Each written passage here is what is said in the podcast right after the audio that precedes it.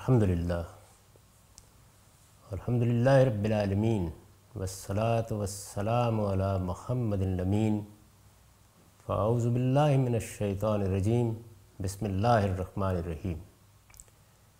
خواتین و حضرات، ہم میزان کے ساتویں باب کا مطالعہ کر رہے ہیں۔ یہ حدود و تعزیرات کا باب ہے۔ میں اس سے پہلے ان الجھنوں کا ذکر کر چکا ہوں جو رجم کے واقعات اور اس کی روایات کو سمجھنے میں پیش آئی ہیں۔ میں نے یہ عرض کیا تھا کہ امام فراہی نے اس جانب توجہ دلائی کہ چونکہ زنا کا لفظ آ گیا ہے یا زنا کے مجرموں کو سزا دی گئی ہے کہ لوگ اس پر رک گئے ہیں۔ انہیں تھوڑا سا آگے بڑھ کر یہ دیکھنا چاہیے کہ زنا کی یہ کیا نوعیت ہے جو زیر بحث آ گئی۔ ہے اس میں میں نے کچھ مثالیں دے کر ان کا نقطہ نظر سمجھانے کی کوشش کی تھی۔ امام نے تو اپنے طریقے کے مطابق دو یا تین سطریں لکھی ہیں اور بس اشارہ کر دیا۔ ہے میں نے ان کی بات کو سمجھانے کی کوشش کی تھی کہ وہ اصل میں کیا کہہ رہے ہیں؟ یعنی وہ یہ بتا رہے ہیں کہ جب ہم مال لوٹتے ہیں، تو مال اگر کسی کے سینے پر بندوق رکھے بغیر خاموشی سے لے لیا گیا ہے، کہیں پڑا ہوا تھا، چرا لیا گیا ہے، نقب لگا کے داخل ہوئے اور نکال لیا گیا ہے، تو اس کو چوری کہا جائے گا۔ مال ہی لیا گیا ہے، لیکن اس کے ساتھ کچھ دوسری چیزیں شامل ہو گئیں، تو اب وہ ڈاکہ بن گیا ہے۔ یہ اب سادہ جرم نہیں رہا۔ اب آپ یہ نہیں کہہ سکتے کہ قرآن مجید میں جو چوری کی سزا بیان ہوئی ہے اس کا کوئی ایک پہلو ہے جو زیر بحث آ گیا ہے۔ اس سے بات آگے بڑھ گئی ہے۔ یہی قتل کا معاملہ ہے۔ اس وقت جو واقعات ہو رہے ہیں، میں نے ان کی مثال دی تھی۔ کہ ہر شخص جو غور کرے گا، وہ اس نتیجے پر پہنچے گا۔ قتل تو پہلے بھی ہوتے تھے۔ کوئی دشمنی ہوئی، کسی آدمی نے کچھ منصوبہ بنایا، کوئی کرائے کا قاتل پکڑا، خود آگے بڑھا، کسی کو مار دیا۔ لیکن اس وقت جو قتل و غارت ہمارے ملک میں برپا ہے، کیا اس کی نوعیت بھی یہی ہے؟ یعنی اگر آپ سادگی سے دیکھیں تو قتل ہے، لیکن کیا فی الحقیقت یہ صرف قتل ہے؟ اسی وجہ سے ہم نے ایک دوسری تعبیر اس کے لیے اختیار کی، دہشت گردی کی تعبیر۔ یعنی قتل قتل نہیں رہا، وہ دہشت گردی بن گیا ہے۔ چوری چوری نہیں رہی، وہ ڈاکہ بن گئی ہے۔ اسی طرف توجہ دلائی گئی کہ آبرو کا معاملہ بھی یہ نہیں ہے۔ یعنی آبرو میں دو چیزیں اور آ جاتی ہیں۔ ایک یہ کہ کسی کی آبرو بالجبر لوٹ لی گئی ہے۔ یعنی آبرو پر ڈاکہ ڈالا گیا ہے۔ تو اب یہ محض زنا نہیں ہے، جبکہ آپ اس روایت کو بھی اگر پڑھیں گے جس میں یہ واقعہ ہوا ہے، تو وہاں پر بھی عام یہ الفاظ اختیار کیے گئے ہیں۔ تو اس وجہ سے عرب بولنے میں تو زانی ہی کہیں گے، لیکن وہ کون سا زانی ہے؟ یعنی کیا وہ زانی ہے؟ کہ جس کے ہاں کچھ اس طرح کا معاملہ پیش آیا، کوئی یاری آشنائی کا تعلق ہوا، زنا کا ارتکاب ہو گیا۔ اگر یہی چیز بالجبر ہو، جس کو انگریزی زبان میں ریپ کہتے ہیں، تو ہم اس کو کیا محض زنا ہی کہیں گے؟ ایک اس جانب؟ دوسرے یہ کہ اس میں ایک اور پہلو بھی شامل ہو جاتا ہے۔ اور وہ یہ ہے کہ ایسا نہیں ہوتا کہ چوری کرنے والے ڈیرے بنا کر چوری کی ترغیب دے رہے ہوں۔ لیکن زنا کے معاملے میں یہ ہوتا ہے کہ عورتیں اس کو پیشے کے طور پر اختیار کر لیتی ہیں۔ یعنی چوری اگر پیشے کے طور پر اختیار کی جاتی ہے تو اس طرح نہیں ہوتا جیسے اس معاملے میں ہوتا ہے۔ چنانچہ طوائف کی ایک تعبیر اختیار کی گئی۔ طوائف عام زانیہ نہیں ہے درا حالے کہ وہ بھی زنائی کا ارتکاب کرتی ہے یعنی ایک دوسری چیز اس میں شامل ہو گئی ہے۔ وہ جو دوسری چیز شامل ہوئی ہے، اس کے بارے میں یہ توجہ دلائی گئی کہ یہ در حقیقت اب اس کو زنا کا عام جرم نہیں رکھ رہی نوعیت تبدیل ہو گئی۔ اس کی طرف توجہ دلا کر امام فراہی نے یہ کہا کہ آپ اس کو اب سورہ نور کے تحت دیکھنے کی بجائے معدہ کے تحت دیکھیے، جس میں اس نوعیت کے جرائم کی سزائیں بیان ہوئی ہیں۔ یعنی جس میں قتل، محض قتل نہیں رہتا، دہشت گردی بن جاتا ہے۔ جس میں چوری، محض چوری نہیں رہتی، وہ ڈاکہ بن جاتی ہے۔ جس میں بدکاری، محض بدکاری نہیں رہتی، وہ زناب الجبر یا اوباشی کی صورت اختیار کر لیتی ہے، یا پھر یہ کہ کہبہ عورتوں کے پیشے کی صورت اختیار کر لیتی ہے۔ تو یہ چند پہلو تھے جن کی طرف توجہ دلائی گئی۔ اور اس میں کیا چیز ہوئی؟ علم کی دنیا کا ایک عظیم انقلاب برپا ہوا۔ یعنی اب تک روایتوں کو سورہ نور کی روشنی میں دیکھا جا رہا تھا۔ ایک نئی روشنی ملی کہ ان روایتوں کو نور کی روشنی میں بھی دیکھتے رہیے، اس لیے کہ زنا ہوا ہے۔ لیکن اس کے ساتھ معدہ کی اس آیت کے تحت بھی دیکھیے، جس میں فساد فی الارض کی سزائیں بیان ہوئی۔ میں نے ابتدائی نشستوں میں ایک اور چیز کی طرف بھی توجہ دلائی تھی، ذہن میں تازہ کر لیجیے میں نے یہ عرض کیا تھا کہ بائبل کا مطالعہ کرنے سے اور قرآن کا بھی مطالعہ کرنے سے یہ بات معلوم ہوتی ہے کہ جرم جب عام حالات میں سرزد ہوتا ہے تو اس کی ایک نوعیت ہوتی ہے۔ یہی جرم جب حکومت الہیہ میں سرزد ہوتا ہے تو اس کی نوعیت بھی تبدیل ہو جاتی ہے۔ اور میں نے عرض کیا تھا کہ حکومت الہیہ کا اطلاق صرف اس حکومت پر ہوتا ہے جب آسمان کا پروردگار براہ راست حکومت کرتا ہے۔ یعنی اس وقت بالواسطہ معاملات ہو رہے ہیں۔ اس کی بادشاہی تو زمین و آسمان پر قائم ہے، لیکن اس کی زمین پر کون حکومت کر رہے ہیں؟ کہیں اوباما حکومت کر رہے ہیں کہیں آصف زرداری حکومت کر رہے ہیں، کہیں شاہ عبداللہ حکومت کر رہے ہیں۔ لیکن جس وقت اللہ کا رسول دنیا میں آتا ہے، اللہ کا نبی دنیا میں آتا ہے اور نبی کی قیادت میں یا رسول کی قیادت میں حکومت قائم ہو جاتی ہے، تو براہ راست عرش کا مالک حکومت کرتا ہے۔ میرے نزدیک حکومت الہیہ کی تعبیر اسی صورتحال کے لیے اختیار کی جاتی ہے۔ یہی وجہ ہے کہ میں قانون سیاست میں جا کے اس کو بیان کروں گا کہ عطی اللہ و عطی الرسول کا جو مطلب لوگوں نے سمجھا ہے، وہ ہرگز وہ مطلب نہیں ہے۔ آیت ٹھیک اسی حکومت الہیہ کو بیان کر رہی ہے۔ آسمان کا مالک اوپر موجود ہے، اس کا سفیر نیچے زمین پر موجود ہے۔ اس کے تحت کچھ لوگوں کو عمرہ مقرر کر دیا گیا ہے۔ یہ حکومت ہے، جب یہ وجود میں آ گئی ہے تو اس کے حدود اطاعت بیان کیے جا رہے ہیں۔ اس حکومت الہیہ میں یعنی اللہ کا رسول دنیا میں موجود ہے، میں نے کچھ مثالیں دی تھیں اور بہت تفصیل کے ساتھ یہ بتایا تھا کہ کس طرح عام جرائم بھی عام جرائم نہیں رہتے۔ یعنی رسول اللہ علیہ وسلم نے متعین طور پر یہ بتا دیا کہ فلاں دن سے فلاں کام نہیں ہونا چاہیے۔ کسی شخص کو متعین طور پر روک دیا۔ عام جرم ہے، عام حالات میں ہوتا تو عام جرم ہوتا وہ اللہ کے رسول کے مقابل میں سرکشی کی صورت اختیار کر گیا۔ اس وقت بھی دنیا میں بہت سے لوگ محمد الرسول اللہ کا انکار کر رہے ہیں، بہت سے لوگ تقزیب کر رہے ہیں، لیکن خدا کے رسول کے مقابل میں کھڑے ہو کر جب وہ دنیا میں موجود ہے جب اس کی تقزیب کر دی جاتی ہے، تو یہ عام تقزیب نہیں ہوتی۔ میں نے آپ کو مثال دی تھی کہ رسالت میں آپ صلی اللہ علیہ وسلم اپنی مسجد میں مؤذن سے کہیں کہ حیا الصلاح تو اس کی نوعیت وہ نہیں ہے جب میں کہتا ہوں حیا الصلاح میں نے یہ توجہ دلائی تھی کہ رسول اللہ علیہ وسلم جمعے کے خطبے کے لیے کھڑے ہوں اور میں وہاں سے تجارت کی طرف چلا جاؤں، میں اور شرح کی طرف چلا جاؤں، تو یہ وہ چیز نہیں ہے جو اب میں اگر اس طرح کی کسی چیز کا ارتکاب کروں تو ہوگی۔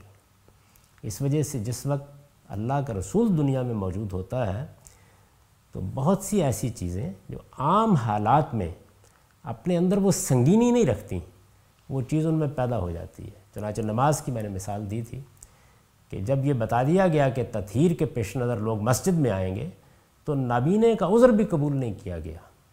اور حضور نے یہ فرما دیا کہ میں سمجھتا ہوں کہ جو لوگ نہیں آ رہے ہیں، ان کے گھروں کو آگ لگا دوں جبکہ عام قانون کے مطابق اگر آپ مسجد میں نماز پڑھتے ہیں تو یہ فضیلت کی چیز ہے، ورنہ نماز ہو جاتی ہے۔ یہ چند مثالیں پہلے بھی میں عرض کر چکا، ان کو سامنے رکھیے۔ میں نے یہ عرض کیا تھا کہ یہ جو اس آیت میں یحاربون اللہ و رسولہ کے الفاظ استعمال ہوئے ہیں، یہ اس پہلو کو بیان کرتے ہیں۔ اور قرآن مجید نے یہ بات واضح کر دی ہے کہ فساد فی الارض کو تم سمجھتے ہو وہ کیا چیز ہے۔ اللہ اور رسول کے مقابل میں یہ رویہ اختیار کر لیا جائے جس کی ایک مثال سود کے معاملے میں وہ رویہ ہے جس پر یہ کہا ہے کہ پھر فضل و بحربم من اللہ و رسول اس کی نوعیت میں نے واضح کر دی تھی۔ تو میں یہ گزارش کر رہا ہوں کہ اس کو بھی ساتھ شامل کر لیجیے۔ یعنی اب ہمارے سامنے کیا تصویر آئی؟ فساد فی الارض کی کچھ صورتیں وہ ہیں جن کو ہم متعین طور پر جانتے ہیں۔ ان کے بارے میں بحث کی ضرورت نہیں ہوتی۔ ان کو مثالیں دے کے ہم نے سمجھا دیا۔ اور متعین طور پر بتایا کہ دیکھیے، جان کے خلاف، مال کے خلاف، آبرو کے خلاف جو بڑا جرم ہے، یہ کس طریقے سے فساد فی الارض بن جاتا ہے؟ یعنی قتل دہشت گردی بن جائے، چوری ڈاکہ بن جائے اور زنا زنا بالجبر کی صورت یا اوباشی کی صورت یا کہبگری کی صورت اختیار کر لیں۔ یہ چیزیں ہم عقلی طور پر بتا سکتے ہیں۔ اب اس میں اس چیز کا اضافہ کر لیجیے کہ حکومت الہیہ قائم ہے۔ یعنی یہ بات واضح ہو گئی کہ میں یہ تعبیر کس معنی میں بول رہا ہوں۔ اللہ کا پیغمبر یا اللہ کا نبی دنیا میں موجود ہے اور اس کے کسی متعین حکم کی خلاف ورزی پر اصرار کر دیا گیا ہے، سرکشی اختیار کر لی گئی ہے۔ یہاں صورتحال یہ نہیں ہے کہ کسی نے قانون کو ہاتھ میں لے لیا ہے۔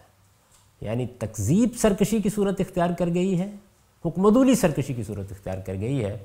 قرآن مجید یہ کہتا ہے کہ یہ حرابہ ہے۔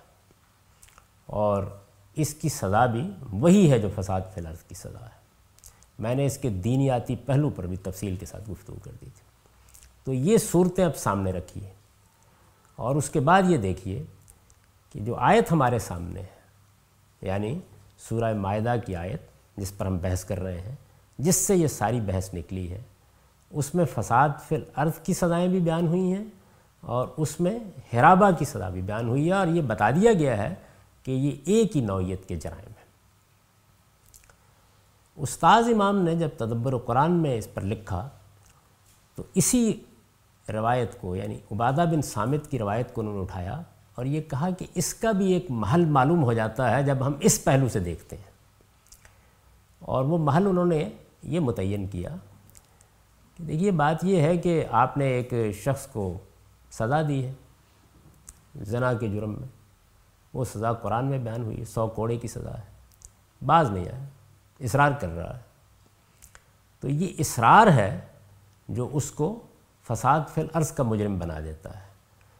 چنانچہ روایت یہ بیان کر رہی ہے کہ اصل سزا تو سو کوڑے ہی ہے، لیکن اگر مجرم باز نہیں آ رہا یا اصرار کر رہا ہے تو اس کو رجم بھی کیا جا سکتا ہے، اس کو جلاوطن بھی کیا جا سکتا ہے۔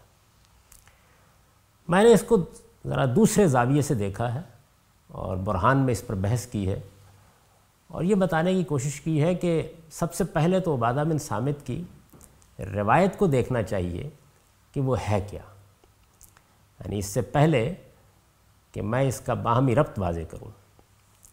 میں یہ سمجھانا چاہوں گا کہ روایت پیدا کیسے ہوئی ہے، میں نے اس کا انتخاب کیوں کیا ہے، اس کی الجھن کا حل کیا ہو سکتا ہے، اس میں کیا بات کہی گئی۔ اس سے پہلے میں یہ بات عرض کر چکا کہ اتنی بات کہہ دینے کے بعد کہ اب معاملے کو صرف سورہ نور کی روشنی میں نہیں دیکھا جائے گا۔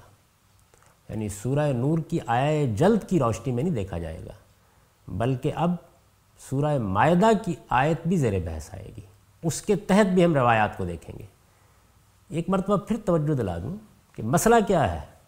یعنی اگر قرآن مجید ہی ہمارے پاس ہوتا تو معدہ بھی موجود ہے، نور بھی موجود ہے۔ اخذ و استمباد کے معاملات ہوتے، ان میں ہو سکتا ہے کوئی اختلاف بھی ہوتا، لیکن ہمیں معلوم تھا کہ یہ زنا ہے، اس کی یہ سزا ہے، یہ فساد پہ لرز ہے، ہم اس کا اطلاق کرتے۔ مسئلہ یہاں سے پیدا ہوا ہے کہ کچھ باتیں روایات میں آ گئی ہیں اور کچھ مقدمات کی روداد نقل ہو گئی ہیں، جس پر میں تبصرہ کر رہا ہوں۔ ان کو اب سمجھنا ہے، ان کو دیکھنا ہے۔ ان تمام روایات میں جس بات کو قدر مشترک کی حیثیت حاصل ہے۔ میں امام نبوی کے حوالے سے ابھی یہ توجہ دلا چکا کہ انہوں نے بھی قدر مشترک نکالی ہے۔ ظاہر ہے کہ پہلے تو آپ یہ دیکھتے ہیں نا کہ وہ کیا چیز ہے۔ اور یہی وہ چیز ہے کہ جس کو اخبار متواترہ کی صورت میں سمجھا جاتا ہے۔ یعنی واقعات بیان ہو رہے ہیں۔ اس کی میں اس سے پہلے بھی مثال دے چکا ہوں کہ کربلا کا واقعہ ہے، ایک واقعہ بیان ہو گیا۔ کربلا کا واقعہ تو ہوا ہے۔ یعنی سیدنا حسین کو مظلومانہ شہید کر دیا گیا ہے۔ یہ واقعہ ہوا ہے، لیکن کیسے ہوا؟ وہ کس مقصد سے آئے تھے؟ حجاز سے چلے تو کیا چیز پیش نظر تھی؟ کربلا پہنچے تو کیا چیز پیش نظر تھی؟ کیا مکالمہ ہوا؟ انہوں نے کیا مطالبات کیے؟ جن لوگوں نے یہ قتل کیا، ان کا کیا موقف تھا؟ ظاہر ہے اس میں اب تاریخی روایات ہوں گی۔ تو ان تاریخی روایات میں بہت سے اختلافات ہوں گے۔ لیکن جو چیز مشترک ہے وہ یہ ہے کہ اس وقت یزید کی حکومت تھی، کوفہ میں یہ واقعہ ہوا، کربلا کے مقام پر ہوا، سیدنا حسین کے خاندان کے بہت سے لوگ بھی اور وہ بھی شہید کر دیے۔ یہی صورتحال ان روایات اور مقدمات میں ہے۔ یعنی جو آدمی اس قدر مشترک کا انکار کرتا ہے، وہ اصل میں ایک متواتر خبر کا انکار کرتا ہے۔ رجم ہوا ہے۔ یعنی رسالت معاب صلی اللہ علیہ وسلم نے رجم کی سزا دی ہے۔ رسالت معاب صلی اللہ علیہ وسلم نے جلاوطنی کی سزا بھی دی ہے۔ رجم اور جلاوطنی کے واقعات بھی بیان ہوئے ہیں اور روایتوں میں اس کا ذکر بھی آ گیا ہے۔ یعنی یہ چیز ایسی ہے کہ جس کو چیلنج نہیں کیا جا سکتا۔ یہ بات کہ شادی شدہ ہونے کا بھی ذکر ہوا ہے۔ کئی کئی پہلوؤں سے ہوا ہے۔ یہ بھی معلوم ہے۔ امام فرائی سے لے کر اب تک ہم ان میں سے کسی بات کا انکار نہیں کرتے۔ ہم یہ کہتے ہیں ہوا ہے۔ قرآن مجید کے کس حکم کے تحت ہوا ہے؟ اس کی نوعیت کیا ہے؟ شادی شدہ کا مسئلہ بھی زیر بحث آیا ہے۔ کس پہلو سے زیر بحث آیا ہے؟ یہ ہے وہ چیز جس کو سمجھنے کی ضرورت ہے۔ اور جب آپ اس کو سمجھ لیں گے تو پھر یہ الجھن ختم ہو جائے گی۔ تو سب سے پہلے تو راستہ کھلا۔ جیسے کہ میں نے عرض کیا، ایک عظیم علمی انقلاب برپا ہوا کہ اب تک ساری توجہ یہ تھی کہ یہ روایات ہیں، یہ مقدمات ہیں، سورہ نور کی روشنی میں دیکھنا ہے۔ امام فرائی کے توجہ دلانے سے ایک اور آیت زیر بحث آ گئی کہ اس کی روشنی میں بھی دیکھنا ہے۔ میں نے اصول و مبادی میں یہ بتایا ہے کہ روایات کو قرآن کی روشنی میں سمجھا جائے گا یعنی یہ ترتیب الٹ دی جائے گی۔ قرآن کو روایات کی روشنی میں نہیں سمجھا جائے گا، روایات کو قرآن کی روشنی میں سمجھا جائے گا۔ چنانچہ قرآن مجید کی اب آیات ہمارے سامنے ہیں۔ تو اس میں اب پہلے اس روایت کو دیکھیے کہ اسے ہم کہاں تک سمجھ سکتے ہیں۔ یعنی اب ہمارے پاس دونوں آیتیں ہیں۔ سب سے پہلے تو یہ دیکھیے کہ روایت میں جو سزا بیان ہوئی ہے یعنی عبادہ بن سامت کی روایت، وہ روایت جس کو میں نے بھی لیا ہے، جس کو استاد امام نے بھی تدبر و قرآن میں لے لیا ہے۔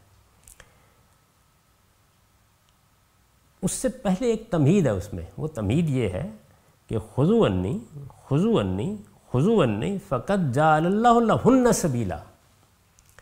یعنی مجھ سے لو، مجھ سے لو، مجھ سے لو، اللہ نے ان کے لیے اور اس کے لیے جو ضمیر استعمال ہوئی ہے وہ جمع معنس کی ضمیر ہے یعنی ان عورتوں کے لیے راہ نکال دی ہے۔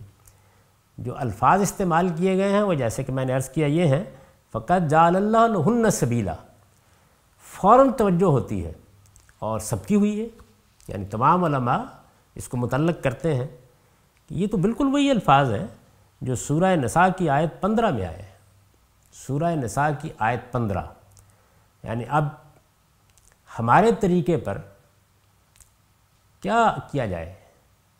جب قرآن مجید کے الفاظ موجود ہیں اور معاملے کی نوعیت وہی ہے جو وہاں زیر بحث آ رہی ہے، تو پہلے پھر آیت کو سمجھا جائے گا۔ یعنی پہلے یہ دیکھنا چاہیے کہ آیت میں کیا ہے، کیونکہ رسالت معاب صلی اللہ علیہ وسلم جو کچھ فرما رہے ہیں، اس کی تمہید یہاں سے اٹھائی ہے کہ اللہ نے جو وعدہ کیا تھا کہ وہ ان عورتوں کے لیے راہ نکالے گا، وہ اس نے نکال دی۔ وہ کون عورتیں ہیں؟ اللہ تعالیٰ نے کیا وعدہ کیا تھا؟ اور رسالت میں آپ صلی اللہ علیہ وسلم یہ کیا بات فرما رہے ہیں؟ اس کے لیے آیت کا مطالعہ ضروری ہے۔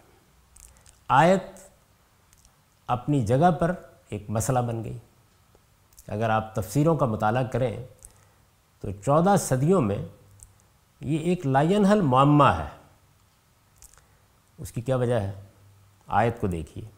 آیت یہ ہے کہ ولاتی یاتین الفاحشت من نسائکم فستشدو علیہن ارباتم منکم فإن شہدو فامسکہن فی البیوت حتی یتوفہن الموت و یجل اللہ لہن سبیلا۔ اور تمہاری عورتوں میں سے جو بدکاری کرتی ہیں، ان پر اپنے اندر سے چار گواہ طلب کرو۔ پھر اگر اگر وہ گواہی دے دیں تو ان کو گھروں میں بند کر دو۔ یہاں تک کہ موت انہیں لے جائے یا اللہ ان کے لیے کوئی راہ نکال دے۔ یہ آیت کا ایک حصہ ہے۔ اس کے فوراً بعد یہ ہے کہ ولزان یات یان ہا منکم یعنی تمہارے اندر سے جو دو بدکاری کا ارتکاب کریں۔ ان کو کیا کرو؟ ان کو اذیت دو۔ ان کو کچھ مار پیٹ کرو، اگر وہ اصلاح کر لیں تو درگزر کرو۔ اب ظاہر ہے کہ پہلی الجھن تو یہ ہوئی کہ دو، تو ظاہر ہے کہ دو میں سے مرد و عورت ہی ہوں گے نا۔ لیکن پھر مرد و عورت ہی سے بدکاری ہوتی ہے، تو یہ الگ سے عورتوں کا ذکر کیوں ہو گیا؟ یعنی اگر زنا کا ذکر کرنا ہے تو مرد و عورت دونوں زیر بحث آئیں گے۔ لوگوں نے اس کو حل کرنے کی کوشش کی۔ چنانچہ یہ کہا گیا کہ بعد میں مرد اور مرد کا یا عورت اور عورت کا تعلق زیر بحث ہے۔ لیکن عربیت کی روح سے اس کی گنجائش نہیں تھی۔ اس کی وجہ یہ ہے کہ ایک تو جیسے کہ صاحب تفہیم القرآن نے بالکل درست فرمایا کہ قرآن اس طرح عام شرح سے ہٹ کر قانون نہیں دیتا۔ اور دوسرے یہ کہ اس میں ضمیر آئی ہے۔ یا تیان ہا اور اوپر الفاحشہ کا لفظ ہے جو اس کا مرجع ہے۔ تو یہ نہیں ہو سکتا کہ اوپر الفاحشہ کو آپ زنا کے معنی میں لیں اور آگے ضمیر لواتت کے لیے آ جائے اغلام کے لیے آ جائے یہ نہیں ہو سکتا۔ عربی زبان میں اس کی گنجائش نہیں۔ تو یہ چیز اگر قابل قبول نہیں ہے تو اس کا مطلب یہ ہوا کہ اوپر بھی زنا زیر بحث ہے، نیچے بھی زنا زیر بحث ہے۔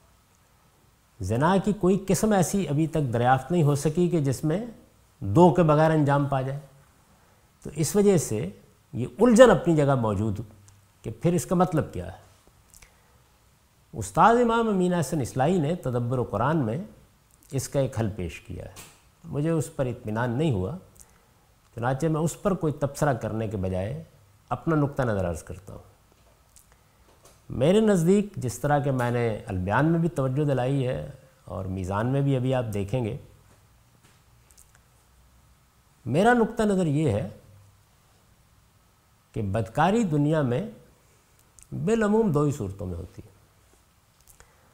یعنی یاری آشنائی کا کوئی تعلق ہوگا، اس میں ایک مرد اور ایک عورت متعین ہوتے ہیں اور وہ اس فعل شنی کا ارتکاب کرتے ہیں۔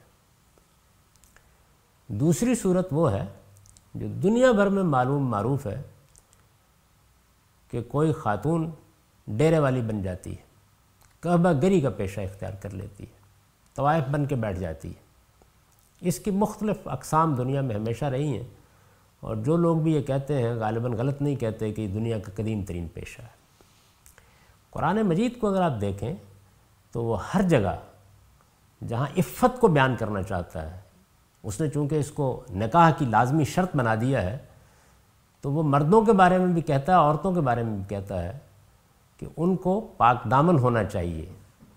تو تعبیر اس کے لیے ہمیشہ یہی اختیار کرتا ہے کہ محسنات غیر مسافحات یعنی وہ پاک دامن ہونی چاہیے، وہ کھلے عام بدکاری کرنے والی نہیں ہونی چاہیے۔ اور پھر دوسری بات کیا کہتا ہے؟ ولا متخذات اخدان اور نہ چوری چھپے آشنائی کرنے والی۔ تو انہی دونوں چیزوں کی طرف توجہ دلاتا ہے۔ چنانچہ میں نے اس جانب توجہ دلائی کہ آیت پر غور کیجیے۔ تو اس میں مظاہرے کا سیگا استعمال ہوا ہے۔ ولاتی یاتین الفاحشہ۔ مظاہرے کا سیگا عربیت کی او سے استقبال کو بھی بیان کرتا ہے اور حال کو بھی بیان کرتا ہے اور دوام و استمرار کو بھی بیان کرتا ہے۔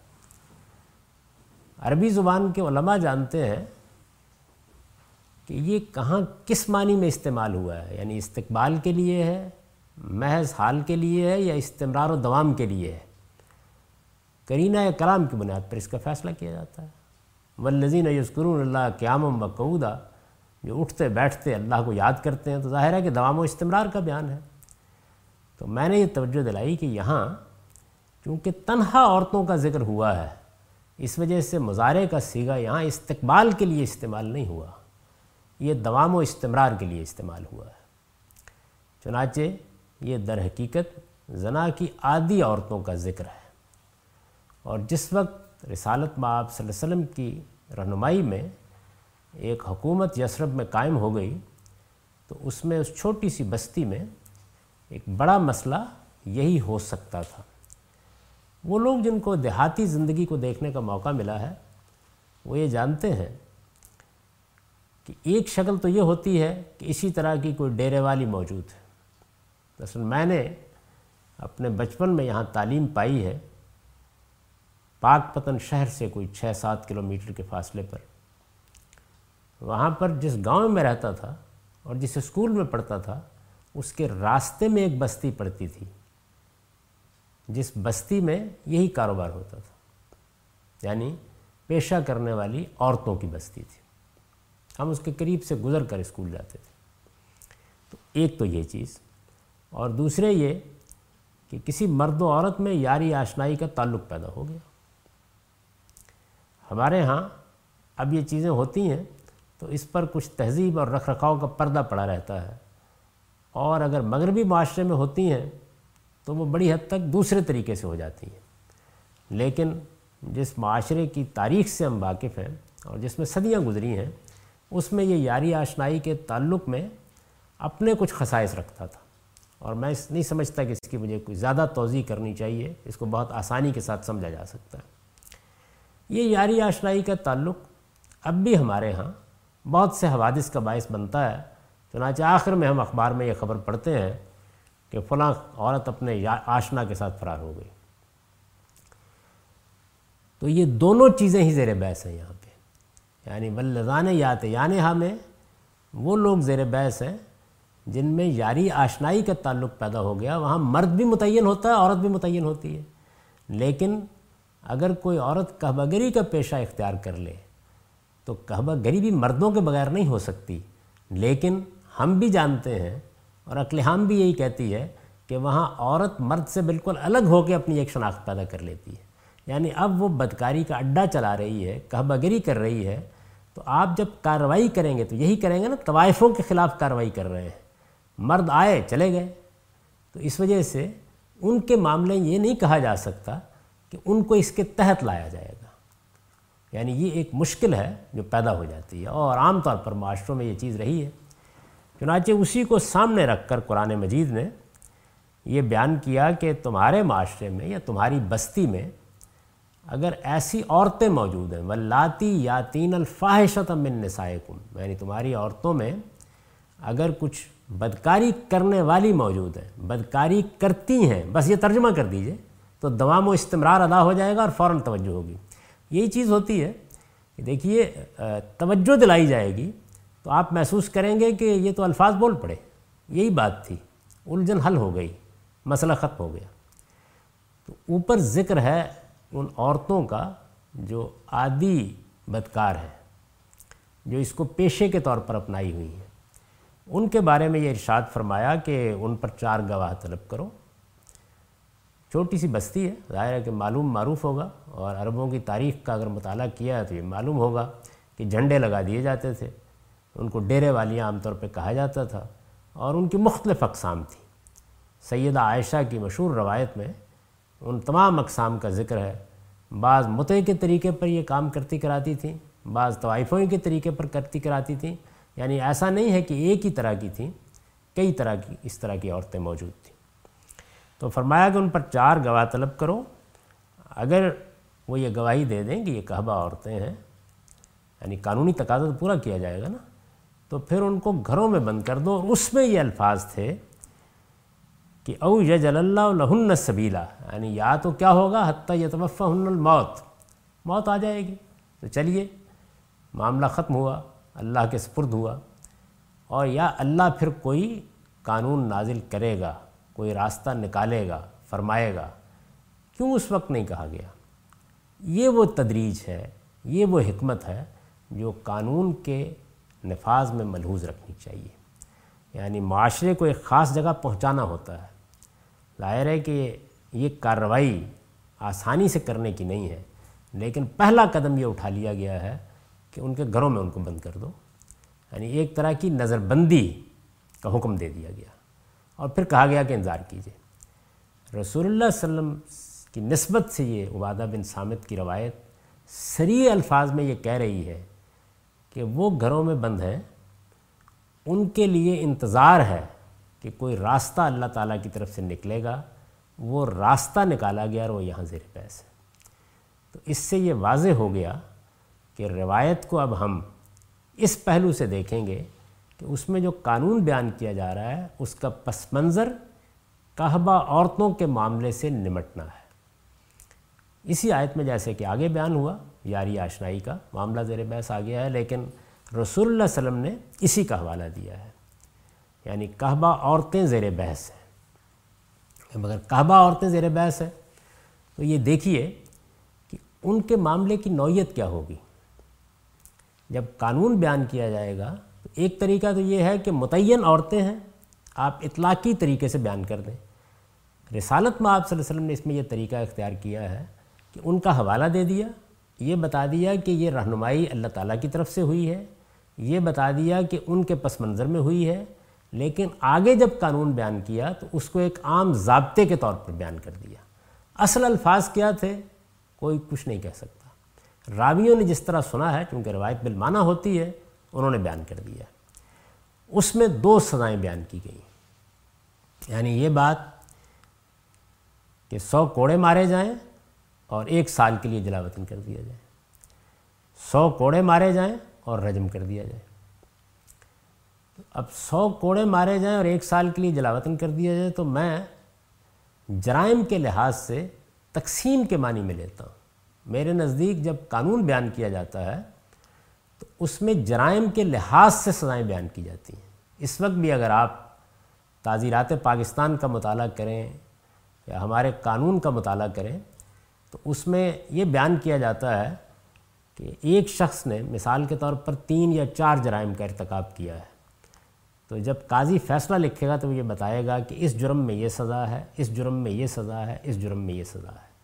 یہاں بھی چونکہ اب اس قانون کا اطلاق کرنا ہے، تو اس میں جرم کے لحاظ سے سزاؤں کو تقسیم کر دیا گیا ہے۔ یعنی بدکاری کی ہے انہوں نے۔ بدکاری کہبہ عورت بھی کرتی ہے اور اسی نوعیت کے عادی مجرم یعنی قانون اس طرح بیان کیا گیا ہے کہ اب وہ ایک عام قانون کے طور پر سامنے آئے۔ اسی نوعیت کے عادی مجرم، اور ظاہر ہے کہ جب میں اسی نوعیت کے کہہ رہا ہوں تو ان دو شکلوں کو بھی شامل کر لیجیے۔ یعنی ایسے لوگ کہ جو زنا بالجبر کا ارتکاب کر دیں، چونکہ اب یہ معلوم ہو گیا کہ یہ ایک دوسری نوعیت زیر بحث ہے۔ یہ عورتیں پس منظر میں موجود ہی ہیں ایک صورت ہو گئی۔ اور یہ بھی کہ رسالت میں آپ صلی اللہ علیہ وسلم چونکہ دنیا میں موجود ہیں، تو آپ کے کسی متعین حکم کی اس معاملے میں سری خلاف ورزی کر دی جائے۔ میں اس کے بارے میں تفصیل سے گفتگو کر چکا ہوں۔ یہ ساری چیزیں اب زیر بحث آ جائیں گی۔ اور اس میں قانون یہ بیان کیا گیا کہ زنا ہوا ہے، ظاہر ہے کہ شادی شدہ ہے، تب بھی ہوا ہے کنوارا ہے، تب بھی ہوا ہر صورت میں ہوا ہے۔ تو زنا کی سزا کیا ہے؟ سو کوڑے۔ تو بیان قانون کے موقع پر سزا بیان کر دی گئی۔ کہ زنا کے جرم میں یہ ان کی سزا ہے۔ یہ تو قرآن میں لکھی ہوئی ہے۔ اس میں کوئی تضاد نہیں ہے۔ دوسرا پہلو کیا ہے؟ صرف زنا نہیں ہوا۔ یعنی جیسے میں نے عرض کیا، صرف چوری نہیں ہوئی۔ صرف قتل نہیں ہوا۔ اس کے ساتھ کچھ اور چیزیں شامل ہو گئی ہیں۔ یعنی بدکاری ہوئی ہے، لیکن اس کے ساتھ اوباشی بھی ہے۔ بدکاری ہوئی ہے اور عصمت دری کی صورت میں ہوئی ہے۔ بدکاری ہوئی ہے اور یہ پیشہ بنا کر ہو رہی ہے۔ بدکاری ہوئی ہے اور رسالت میں آپ صلی اللہ علیہ وسلم یسرب کی تطہیر کر رہے ہیں اور آپ کے احکام کی سری خلاف ورزی میں ہو گئی ہے۔ یعنی یہ میں نے سب صورتیں بیان کر دی۔ اب یہ سب صورتوں میں جو یہ دوسرا پہلو شامل ہو گیا ہے، اس میں کیا ہوگا؟ یعنی زنا ہوا ہے، اس کی سزا سورہ نور میں موجود ہے، بیان کر دی۔ اگر اللہ تعالیٰ ہی کی رہنمائی میں یہ فرمایا گیا، جیسے کہ بظاہر معلوم ہوتا ہے تو گویا اللہ تعالیٰ نے یہ رہنمائی دی کہ ایک تو ان سے وہ جرم ہوا ہے جس کی سزا متعین طور پر قرآن میں موجود ہے اور دوسرے یہ کہ یہ جو دوسری چیز اس کے ساتھ شامل ہوئی ہے، یہ اب قرآن مجید کی اس آیت کے تحت دیکھی جائے جو سورہ معدہ میں ہے اور جس کے تحت ہم امام فراہی کی رہنمائی میں اس معاملے کو دیکھ رہے ہیں۔ وہاں اگر بالجبر ہوا ہے، عادی مجرمہ ہے یا مجرم ہے یا رسالت میں آپ صلی اللہ علیہ وسلم کے کسی متعین حکم کے معاملے میں سرکشی اختیار کی گئی ہے، یہ جو صورتیں بھی ہوں گی، وہ قرآن مجید کی اس آیت کے تحت فساد فی الارض کی صورتیں ہو جائیں گی۔ اور جب فساد فی الارض کی صورتیں ہیں، تو پھر آیت میں دیکھا جائے گا کہ اس کی سزائیں کیا ہیں۔ اس پر ہم اگلی نشست میں گفتگو کریں گے۔ اب وقت ختم ہو گیا۔ اقول و قولی حاضہ وستغفر اللہ لی ولکم ولسائل